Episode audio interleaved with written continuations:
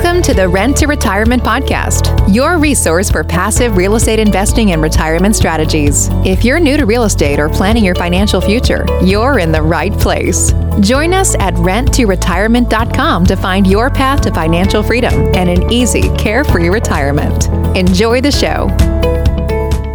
Hey, Rent to Retires. Thank you so much for joining us on this episode of the podcast. I am pleased to be joined by two members of the Rent to Retirement team, and that is our founder and CEO, Zach Lee Master, as well as our educational content producer and young millennial who keeps us all up to date on the trends and everything that's going on, Sam Hack. Thank you two for joining us today. How are y'all?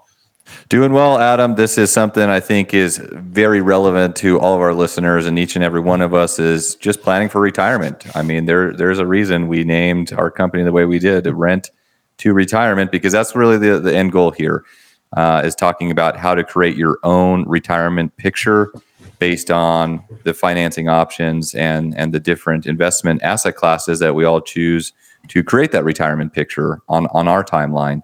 Obviously, we're very biased about real estate, but we always have to compare the different options out there. 401ks are so highly accepted and almost the norm of any employer, for rightfully so, from their perspective. Now that pensions are really a way of the past, but there's just the most commonly accepted retirement program really that the government has made available. So we're going to do a little bit of comparing and contrasting. Sam's going to start by giving us kind of a walkthrough of the history of 401ks and a few data points that we like to compare. But yeah, Sam, what do you think? I know you presented on this topic quite a bit. Yeah, definitely. Adam, thanks for having us on.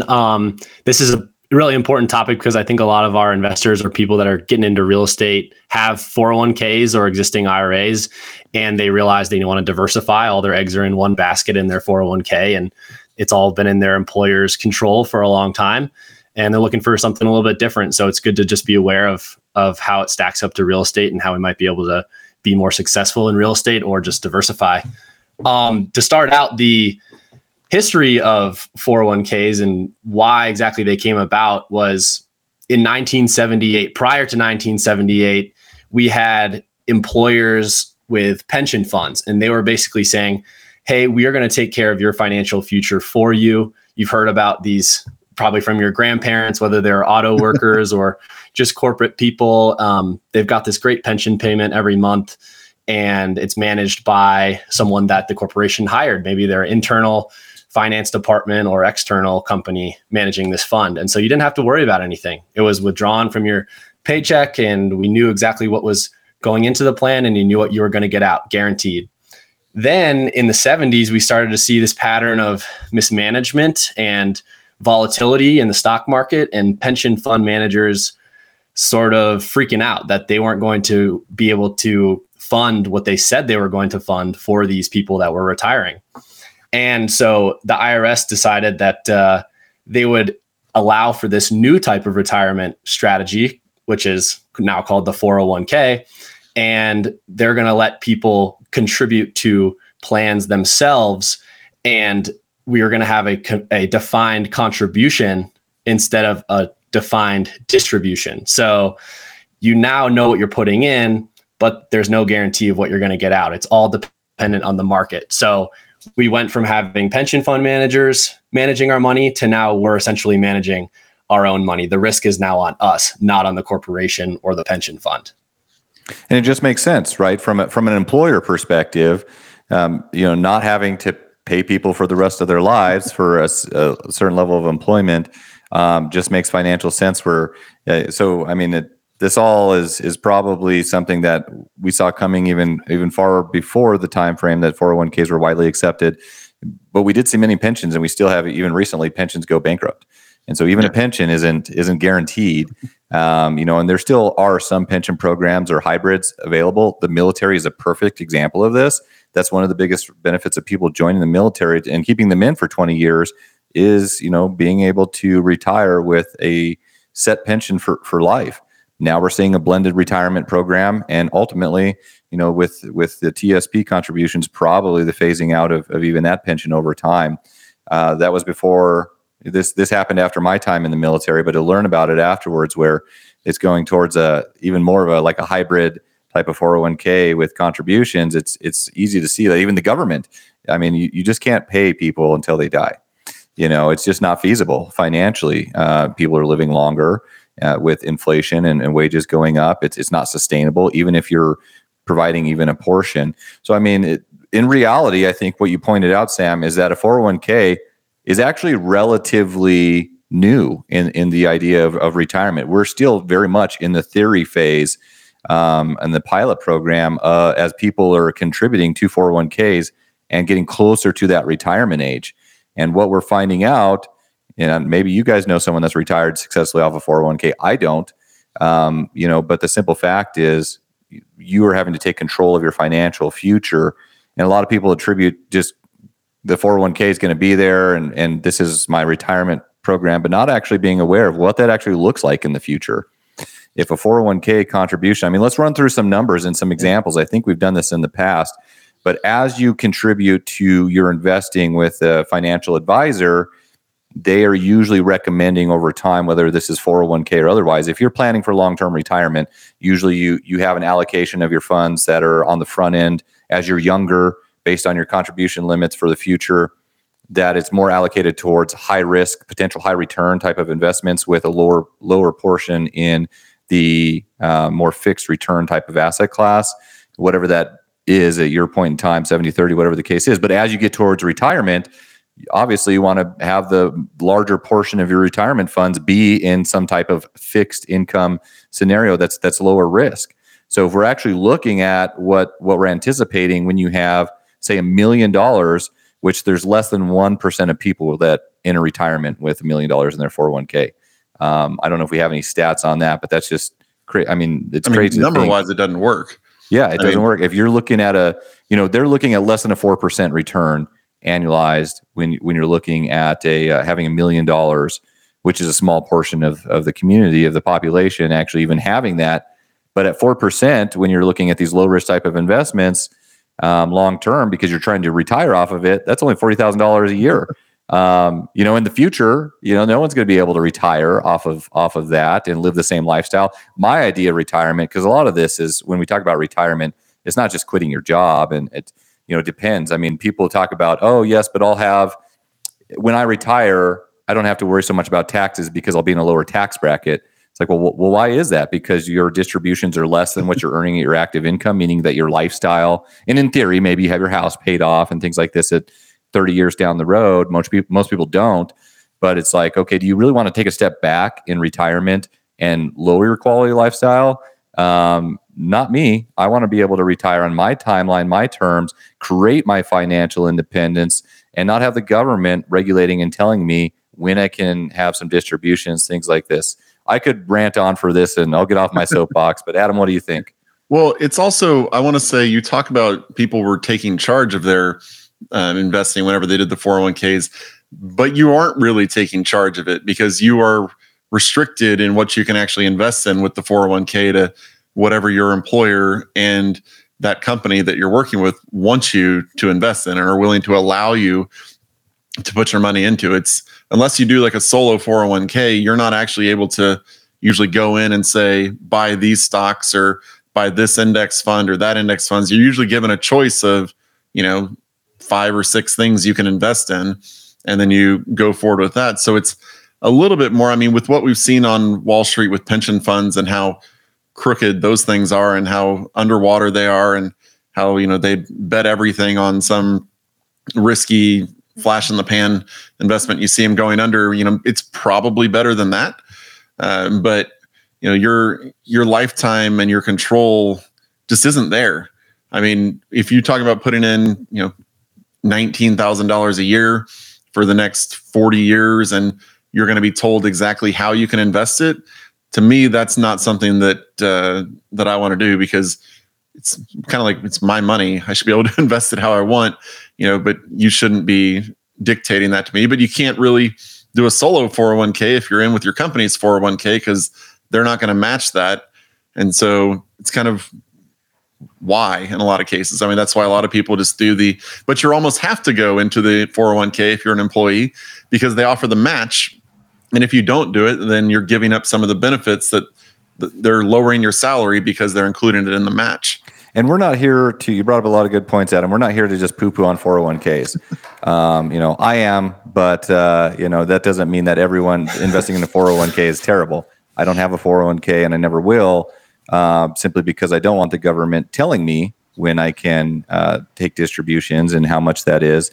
But that doesn't mean that, it's not the right investment for you. Usually there's a blend of different things. There's certain things you can do with a 401k.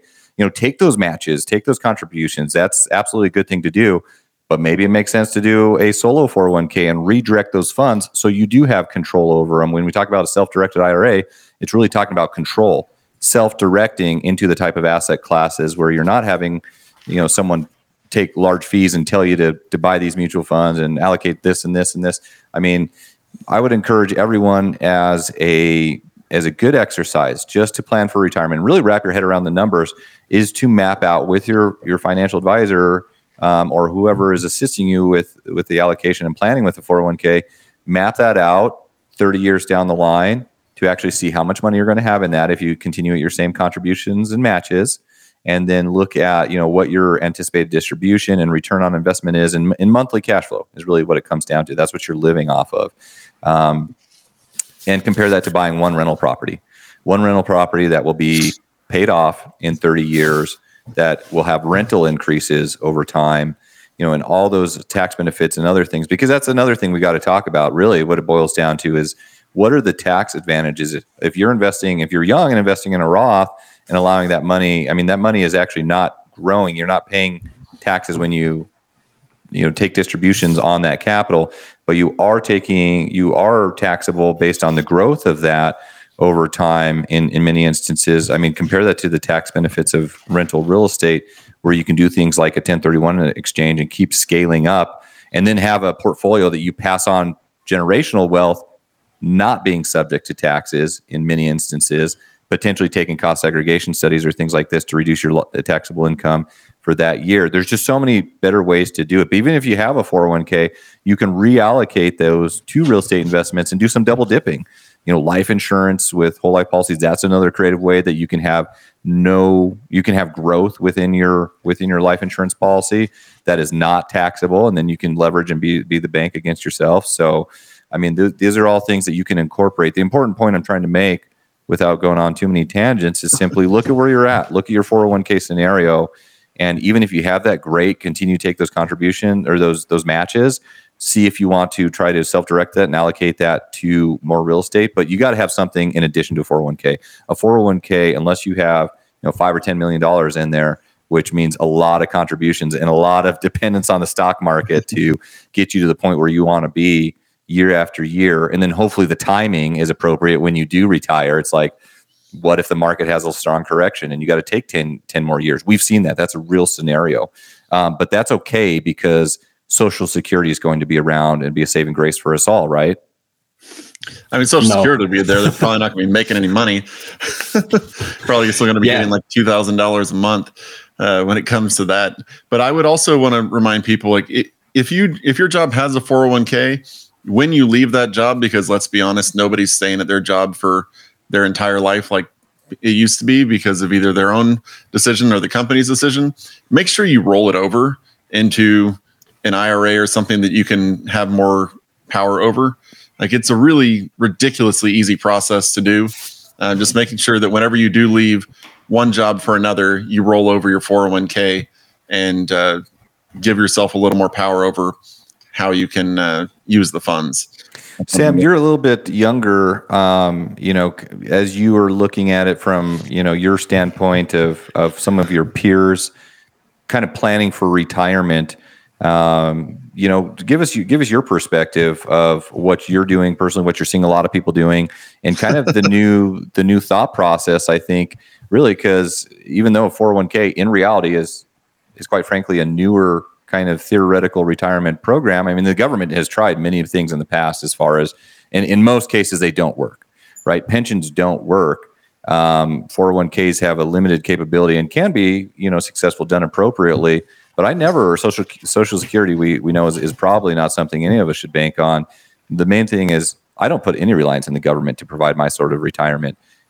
We have to take our own steps to educate ourselves and create our own plan through whatever avenue that is. But I mean, what are your thoughts coming from your perspective, Sam? Yeah, definitely. I think you really have to take a look at your personal situation and say, what does my financial life look like over time? And for people that are younger and ambitious like me, we see ourselves being in a higher tax bracket when we retire, because we're going to have all these different income sources and businesses and things like that. And the mechanics of a 401k say that you're investing with pre-tax dollars now, but you'll have to pay taxes when you retire or you take those distributions. And so we're looking at other financial products or tax advantaged accounts like Roth IRAs, because when we put in dollars now, they're post-tax when we're at a lower tax rate, because we're just getting our career started. And then when we have tons of cash coming in later and we're in that really high tax bracket, we're going to not have to pay that down the line with the Roth. So I really think everyone my age is swaying away from 401ks if they are financially savvy. But again, it's not bad if you like the corporate 9-to-5, and I mean, we love W-2 jobs, like it's great for lending and all that good stuff. So if that's what you want to do, make sure you take advantage of all the matches, et cetera. But if you're really planning your financial future and you believe in yourself, and you also believe that tax rates will go up in the future, which I can almost guarantee that they will, then you probably want to get into a different type of tax advantaged account or real estate. Yeah, very good point. I may have said that incorrectly before as far as the Roth and traditional contributions and growth, but the big point is that you can, there's kind of two different ways to look at it. Really what's attractive, I think, the 401k, you have a match from the employer. I think that would be the big attraction. That, and it's accessible and widely known as a standard, really, in the employment space. I think that's what drives people to contribute to 401k is a simple fact of getting that match, and it's just easy, right? You just sign up for it with your employer. Path of least resistance. Yep. So it doesn't take a lot of time and energy to really learn it. Most people don't even understand their own plan or really what they're investing in. I don't know if anyone has true understanding of how it's broken down in the stock market, and no one really will, right? It's all theoretical. The benefit to, I guess, the driving factor to an IRA or one of these other additional accounts is the tax benefits. You can take the tax deduction now on a traditional and invest that money now to reduce your liability now, but there's strict limits on how much to do.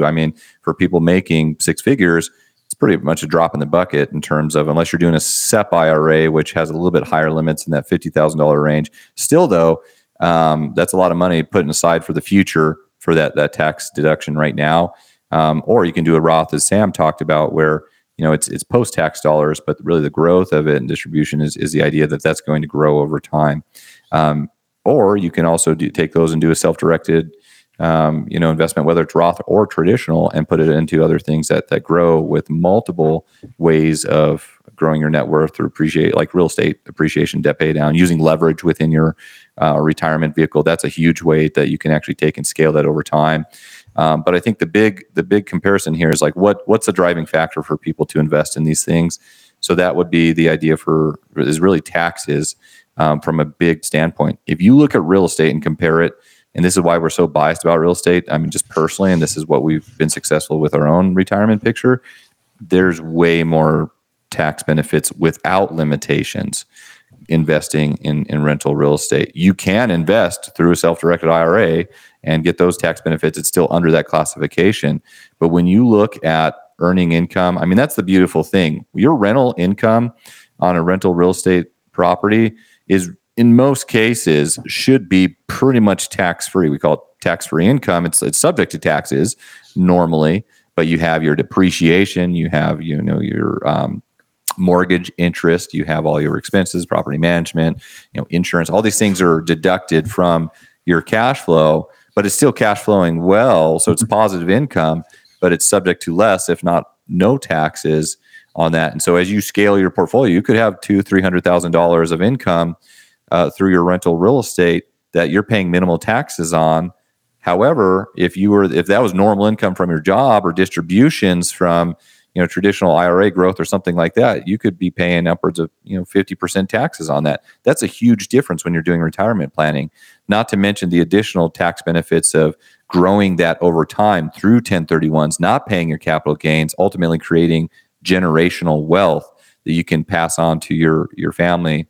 And then there's many other things that you can take, even way more accelerated appreciation. We won't get into that. I talk about cost seg studies all the time. That's very important for our tax strategy. There's no limit on that. If you buy enough real estate and you're a real estate professional and qualify for that, you can wipe out your entire taxable income. Now, yes, that's recapturable if you sell the property, but you just got to have the right plan in place. So, there's just by educating yourself, there's way more tax benefits through real estate investing versus some of these traditional plans. And that's why it's important to learn about it and take advantage of some of those things.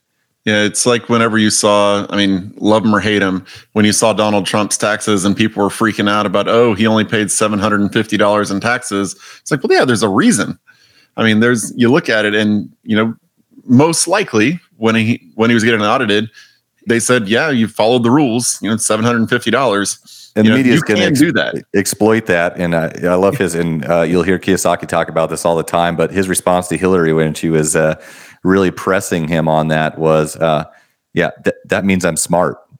So, yeah. That's just, he's, it's following, it's being aware, it's being a savvy investor and an entrepreneur and a, savvy business person, not following the norm. I think everyone that would be listening to this gets that. So we probably don't need to, beat a dead horse here, but the main thing is just to go out, understand what your options are within a 401k, within an IRA. What options do you have? How do you create a plan? And just be consciously engaged in that. So many people just don't think about it, right? Life is busy, work is busy. They, think that this is the norm and the easy thing to do and contributing to 401k, but they actually don't have a clear picture of what that means and what that looks like 30 years down the line, or what is going to happen if the stock market, is quite dramatically different, in 30 years when they actually want to start taking those distributions. Adam, I don't know if this was you. Maybe you talked about your father-in-law that, yep, that was thinking about retiring and, No, he did. He did retire. Let's talk about that real quick. So this is the quintessential story of investing in the stock market. He was watching his account and he had a number. I don't know what the number was, but he had a number in his head of when my account hits this much, I'm going to retire. And he was getting close to the number, and then 2000 came and the dot-com bust. And so that dropped him back multiple years. And then he got close again and he hit his number right in 2006. And he quit his job, took the money, took the severance package, quit and came out. And then the market just tanked, as we saw with the Great Recession. There's a reason it was called the Great Recession. And he had to go back to work. He'd hit his number, but suddenly their retirement plan, the withdrawals that they were going to have, just didn't work number wise. So he had to go back to work, 2 years into retirement or something like that. And I don't know about y'all, but I don't want to do that. That's not my not my plan for retirement, is going back to work full time at that point. And Sam, I don't know what numbers you had that you wanted to go over, but I kind of did some rough numbers. I started from 1990 and worked my way forward, looking at the stock market versus real estate and kind of how they performed. I want to go over those for just a minute. And I tracked the S&P because tends to be what people go with when they overall market. And so from 1990 to 2021, it averaged about 10.21% a year. Obviously, some years it was huge, some years it was down, but it averaged out to 10.21% a year. And then I looked at the median household value in the U.S. from 1990 through 2021. You can find that on, it was either census.gov or on the FRED website with the Federal Reserve. And the average appreciation for the median home value was 4% a year, which sounds bad when you compare it to that. But you also have to remember that every year you're getting to write off 3.6% in depreciation on your properties that help you with your taxes. If you don't do any cost seg studies, and if you have a W-2 job, you're probably not, at least legally, you're probably not. And so that's another 3.64. That takes your return up to 7.6% just with your home value, and the depreciation you're able to capture. That doesn't factor in any of the tax savings. It doesn't factor, well, not much of the tax savings. It doesn't factor in any actual cash flow. And it doesn't factor in, you know, your potential to exchange and not pay taxes on that money. So if you just look at the rough numbers, if you own your real estate and you're able to make a 3% return, roughly, you're beating the S&P 500 year after year. I love that analogy. And that doesn't, even in addition to talking about, that's just appreciation and the tax benefit focused only on depreciation, mm-hmm. not factoring in on all the other tax benefits. It's also not factoring in, as you mentioned, cash flow, which rents go up over time, right? And so, yep. You know, but the big thing is leverage. Not factoring in you putting a portion of that money down. You have $20,000 to invest into the stocks, you know, and it's, you're just, you know, doing that alone. If you have 5% increase over 1 year, you get $1,000 on that $20,000. That's a 5% return on your investment. You take out $20,000 and buy a $100,000 investment property and maybe achieve a 12 to 13% cash on cash return from rent year one. But if that property goes up in the same 5% on a $100,000 property, you just created $5,000 of net worth through the equity, which you're into the property for $20,000. That's a 25% return just on growth. So, I mean, all those things factoring in, it doesn't compare. And someone could argue or bring up the question, well, what about, you know, the real estate market is volatile. What about, you know, a crash? I mean, that's looking at one metric, assuming that you have to sell that property or potentially, you know, you're in a position where you're just banking on appreciation alone. We preach the fundamentals of investing for cash flow and creating a sustainable portfolio over time. You know, if it really doesn't matter, the market is, you know, really irrelevant in the big picture here, because all real estate will go up over time, regardless of short-term fluctuations. Plus you have your rental income that if you're not selling the property, in my opinion, the value, the market valuation of the property is irrelevant, because you're obtaining a return based on cash flow as you're holding that property over time. It's only relevant when you want to sell that property. You know, but if you're getting a fixed return off of rental income, plus the tenant's paying the loan down, you get the tax benefits in the meantime, why would you sell it? You know, all those things are creating those returns regardless of what the real estate market is doing. And if we look at over the overall corrections, Adam, you presented on this previously, but real estate corrections, I think there was 2 points in time where there was, like, you know, we talk about 2008, and I think 1970, if I remember correctly, was the largest decrease of, what was it, like 7 or 8%? But really, other than that, there's been only 2 other times in history where the average, it was about an average of 6% decrease in market value. Do you remember those stats? It was in the last 81 years, rents had gone up 79 out of 81 years, and the last 62 years, I believe it was, the median household price had only gone down 5 or 6 times. And that's for a select year. So like in 2008 and 2009, it was like 6.5, 6.6 or something like this. And in reality, that's a pretty minimal decrease in the value. And then you look a few years later and it's dramatically higher. You know, the stock market is extremely more volatile than that. We see some huge dramatic swings. And sometimes it takes 10 years to recover from that. So, I mean, those are just some things to compare and contrast. But we could probably go on and on about this, you know, all day long. Obviously, something that is dear to all of us, and you know, we all need to be conscious about it. I think it just boils down to planning, making sure you're actually aware of what you're investing in, what your options are, and mapping out a plan. This takes some time to write out, to understand how to evaluate a rental property, and that's okay. That's what we're here for, is to help you, you know, create that plan and actually map it out. But you got to do that. You got to take the time to do that, because that helps you understand what you're doing, and then also focus on what are your options. Talk to the people to really fully understand things. So, I mean, what do you guys think? I mean, yeah, I think definitely your financial plan, like I spoke on earlier, and also because I like to consider your personality, and like personal finance is inherently personal. And so, how do you feel about investing? Do you need to be in control, or is it okay to feel like someone else is going to take care of it for you? And I think the thing that my parents and grandparents have always preached is that it's less risky to invest in the stock market because it's pretty consistent returns, et cetera. But it's certainly, that's the conventional wisdom. If you really think about it personally, if you like to control your investments and you like to to understand what's going on, that can take a lot of the risk out of the equation, because Warren Buffett says risk comes from not knowing what you're doing. And a lot of people don't know what they're doing right now. Someone else is just handling it for them.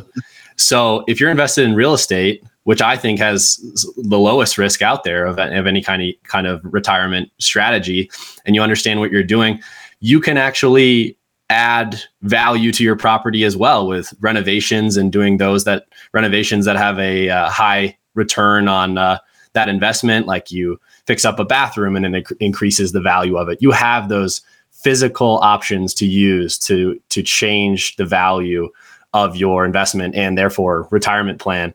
However, in the stock market, the market does what the market wants, and it's truly, you're benefiting from speculation happening, people paying higher and higher prices for equities, and even bonds, right? It's just this big trading thing going on versus investing for true fundamentals and cash flow and creating real value to society. What value are you providing to society when you're benefiting from speculators in the stock market versus creating housing for someone that is really in need? And so you're creating a business, you're contributing to the economy, you're doing renovations, you're supporting local contractors. And that just feels so much better to me than my Fidelity account. I love that. Adam likes to refer to it as a win-win-win-win scenario, right? Yeah. If you're, it probably could go on and on, but providing, housing is a necessity. And I think to summarize your point, Sam, it's all about control and being, and the more you're educated and the more you know and control your financial independence, you can also create your own returns. Simple things, value adds. It could be little things, increasing rents over time, decreasing expenses. We talk about multifamily and cap rates and how they're, the simple fact of like dividing up, water to be allocated as a tenant expense, little things like that. You can create your own value well beyond and have control in that well beyond what, you're just reliant on the overall market to do. I think it was Warren Buffett that also said, invest in what you know and nothing more. And that's exactly why we know real estate. And this is just on a personal level, we know real estate, we've been successful with it. That's why we'll continue to invest in and really nothing more. And that's okay. That's not saying that's the case for everyone. And we talked about a lot for anyone listening today. There's probably just, a lot of ideas going around and things that people want to learn more about like how to set up a self-directed IRA or solo 401k. What are some additional tax benefits? We've covered all those topics in detail in other videos and podcasts, so just go onto our channel and look through those. But this is just kind of a general brainstorming and comparison topic just to go through and kind of keep those wheels turning. It's all about education over time. Yeah. And when y'all talk about control, it always makes me smile when I hear people talk about kind of investing in the stock market, because if you think about the control that you need and the trust you have to have, you come to Rent to Retirement or you look at real estate with an agent or something like that, you really have to trust them or us one time. It's one time trust, $25,000, $30,000, something like that. You get a property, you get to see how it goes. When it comes to financial planning, you're trusting that person every single day for your life. For as long as you have them, every single day, they can do something dumb to make your net worth go down to potentially zero. You're trusting them a whole lot. Even if it's your best friend or yourself or your spouse, every single day, something can happen that goes down. There's no insurance on stocks, really. You don't have that safety net. You come to us, let's say you buy a house, maybe it's the worst possible experience. The tenant destroys the house, it burns down, all of that stuff. Well, guess what? You still have your insurance on the property. No matter what happens, you still own the land. So you're coming out of it with something, but you don't have that security net on the other side. I really look at real estate as a holding place for capital. It's a physical asset that's growing equity over time through appreciation and debt pay down. It's producing income, that's through the cash flow, and you get your tax benefits through it. But the reality is, and if you buy smart, if you're investing in a property that is a strong investing area in the path of progress, all the areas that we focus on has positive cash flow, there's going to be investors that are interested in those properties. If you have to sell that property, and you bought it appropriately and it's a smart investment, you can liquidate it at any point in time. There's always people looking for cash flow. So, I mean, that's a good point, Adam. If you, you know, decide that real estate isn't for you, and we've had people that have done this, whether they, you know, whatever the reason is, it's, you know, they lose sleep at night with tenants or what, it's just not for them. Or if they just have other investments they want to transition up to 1031, you know, it's very easy to liquidate a single family house that has positive cash flow in a good market. And so that's the way I look at real estate, is it's just a holding place for capital that you're utilizing to create cash flow and grow your net worth over time. It's, you're not going to have a scenario where, yeah, your entire investment is subject to disappearing or going down by half in a blink of an eye. Yeah. And I've met a lot of the people who handle other people's money, and I don't trust several of them. I always look to, and this is a good point about mentorship. When I look to someone to take advice from or to manage my money, I want to be looking to someone that's in the position that I want to be in, someone that's already done what I want to do and create. I don't want to go and take advice from someone who's selling me a product or trying to tell me what to do with my money when they're not in the place that I want to be. And already, like in most of those cases, I'm in a better position than those people. Why would I take advice from them? So, I mean, those are the people that I seek out for knowledge. And I think that's an important thing.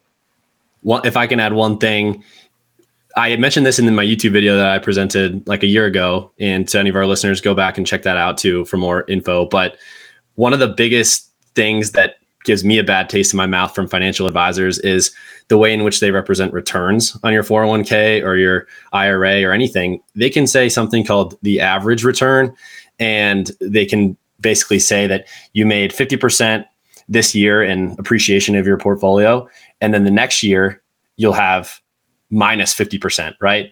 And what they're not saying is they'll tell you they got you, you're even, right? Your average return was zero because 50% negative and positive equals zero average return. However, if you were up 50% from $100, then you're at $150. But if you go down 50%, you're at $75.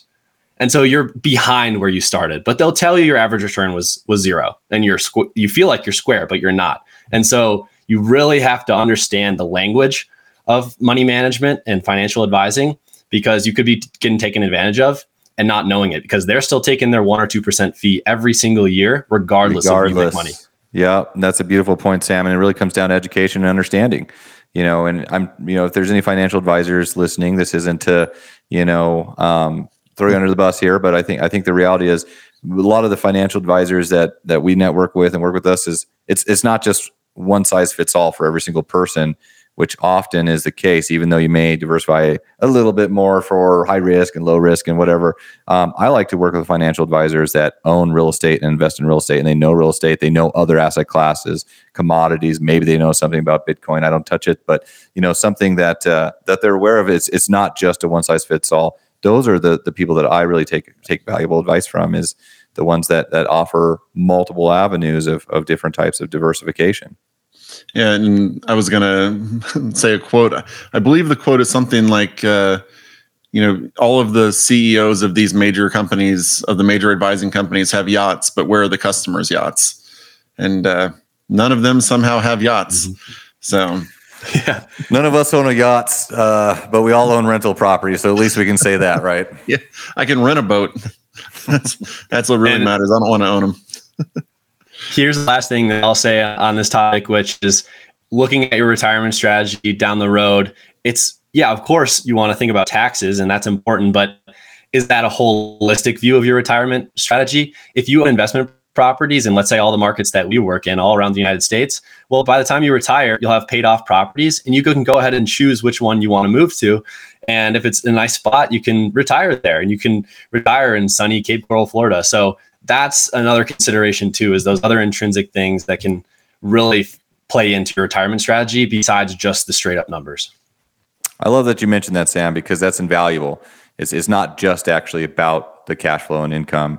You know, there's other intrinsic things, as you mentioned, to look at that could provide a very viable, you know, benefit to your retirement picture, and you can start planning for that now. And then the biggest thing I think on the final point is just how you got to look at the picture of, okay, when your time is done here, how is all the work that you put in, your net worth, how is that transitioning to your heirs and your family, and what type of taxes is that subject to? that's important to look at. And it's dramatically different depending on if you have money in certain types of accounts and stocks and bonds and real estate, and what are your tax advantages to pass those things on to set your family up for success. Absolutely. So on that note, let's wrap it for today. Really appreciate everybody listening to the show as we talked about the wonderful world of 401ks and real estate.